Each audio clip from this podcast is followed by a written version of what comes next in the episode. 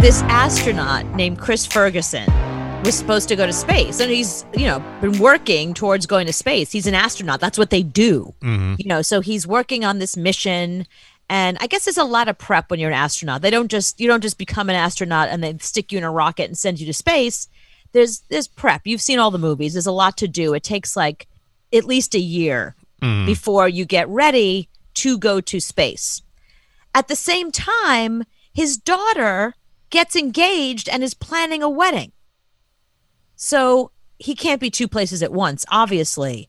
He either has to be at his daughter's wedding or he's got to go to space, which is his job. He's an astronaut. Mm-hmm. He decided he's not going to do one of those things. Guess which one he chose not to do. He's not going to his daughter's wedding. He's not going to space. Really? He is going to his daughter's wedding. He chose his daughter over the future of this country, of whatever they would find in space, whatever his mission was. He's not going. That's completely ridiculous. She can get married tomorrow. She doesn't have to get married 6 months from now. She can get married anytime.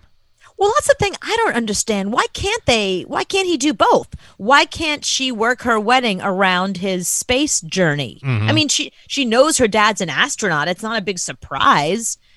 But I guess my guess is the wedding was planned first. The mission came up second, and they gave him the launch date, and he was like, kind of giving away my daughter that week. No, I think he had it on the calendar at home, and she just didn't look at it. You know, I want to get married May 16th. Oh, dad's gone. Yeah, let's still get married on May 16th. No, you can move that. You can't move the space trip. You can move the wedding to whenever you want to. Can you imagine asking NASA, oh, that date doesn't work for me. Can we do it like 2 weeks later? Yeah, that's crazy. No, I don't. She can move it. She's a pain in the ass. She's a massive pain in the ass because she's not moving her wedding day. Wedding days, I hate to tell you, they aren't that important. Well, I don't know. Maybe this day has some meaning. Maybe she had like a numerologist tell her that she has to get married. Oh, my God. May 3rd. Then she's insane. You know, then she's crazy. And if it's a Friday the 13th, she can wait till next year and do it on Friday the 13th. The crazy thing is there's only a few jobs in the world that are really hard to get, that when you get that job and whatever that job is, you do whatever that job wants. Like there's certain jobs you can say no to. I mean, you know, when I was a waitress, I was able to say to my boss, listen, can you not put me on the schedule that weekend? I got a wedding. It was no big deal. They just wouldn't schedule you. And it didn't matter if there was another waitress there. But there's not a lot of astronauts in the world. It's really hard to become an astronaut. So when your astronaut boss says to you, the astronaut, here's your date that we're going to send you up to space, you can't really say no. What if your president? No, I'm sorry. I'm in the Oval Office that day. You can't get married. You got to tell the little girl, no, she can't get married that day. Right. I can't president today. I need a couple of weeks off from presidenting. No, you can't. You have to work.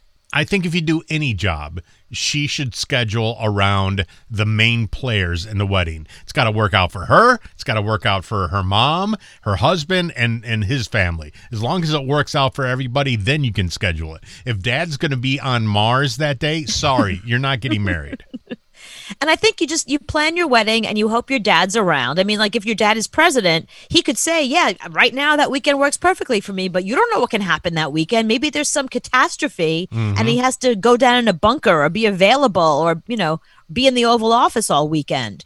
So I think there's certain jobs that people have, dads and moms, that you can't plan around. You just have to say to yourself, you know what? They might not make it. I mean, I got married only because it was the only date that was available. When Sean Lee and I got married. Date was available for what? For the place that we wanted to get married. So his father is a member of a club that he grew up going to. So it's like a private club that for actors and people in voiceovers. That's what they did for a living. Mm-hmm. And that club rents itself out as a wedding venue. It only had one weekend date available the year that we wanted to get married. Mm-hmm. So we chose that date, and it was right after, it was literally like a day after tax day. It was April 16th. So, of course, my accountant couldn't come, my parents' accountant couldn't come, and my father-in-law's accountant couldn't come. So everybody was at the wedding except for the three accountants because it was the day after tax day. Yeah, big loss there that accountants didn't show up. No, but I'm just saying, what I mean is if I was the daughter of an accountant, right, I would know not to schedule my wedding the day after tax day because he wouldn't be able to make it. It's a dumb time, if you know what I mean? So it's like there are certain jobs that you, if your dad is Santa Claus, you know, you can't plan your wedding on December 25th. Anytime in December, if your dad is anytime in December, because Santa Claus is, you know, he's busy. He's putting toys together. He's putting the list together. He's got malls to do. He's got malls to go to. He's got all that. Get married in June. If you're Santa's daughter, get married in June. That's all I'm saying. So if the only date was available was April 15th, but you see on the calendar, Dad's going to be on Jupiter that day. Right. Then you move it to 2021. You don't have to marry Sean Lee on April 16th. You can wait till April 16th, 2021, because Dad's on Jupiter that day. I don't know what happens to couples. They get on this train where they get engaged and they want to get married. They don't want to be engaged for too long, and they start planning a wedding. And once you're on that train, once you've picked a dress, you've asked someone to be your bridesmaids, once all that stuff starts happening, it's hard to undo it. So what I'm saying is she knew her dad was an astronaut. Mm-hmm. It's not a secret, but the fact that he chose her over going to Venus is amazing. Well, your dad was a doctor. Yeah. So he could have had a massive surgery that day. Then what would you do? You're right. But luckily, by the time I got married, he was no longer doing surgery. He was running the department. Mm-hmm. So he just had to schedule other anesthesiologists and surgeons and stuff like that. He just was like a scheduler guy. So he had his weekends free. Oh, okay. But if I got married during the time when he was still doing surgeries, yeah, you're right. He could have had a surgery and I would have been like, oh, well, come afterwards. Then we're going to have to start a business, Rent a Dad. Right. So you rent dads out for the day, and the dad will walk you down the aisle. Then the dad will dance with you, and he'll cut the cake with you. He'll do all the dad things. Yeah, the dad-daughter dance. So you get Donald Sutherland, and you get him to walk you down the aisle, and then he shakes your hand after the dance, and he goes back home.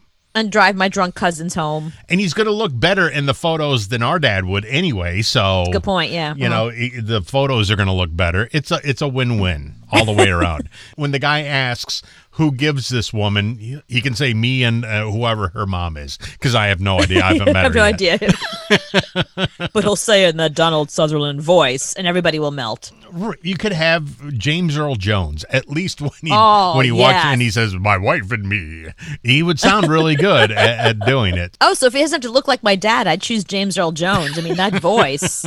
Right. And he can walk, and you would look cool, because he'd have to dress like he did in Coming to America when he's walking you down the aisle with the big tiger on his shoulder.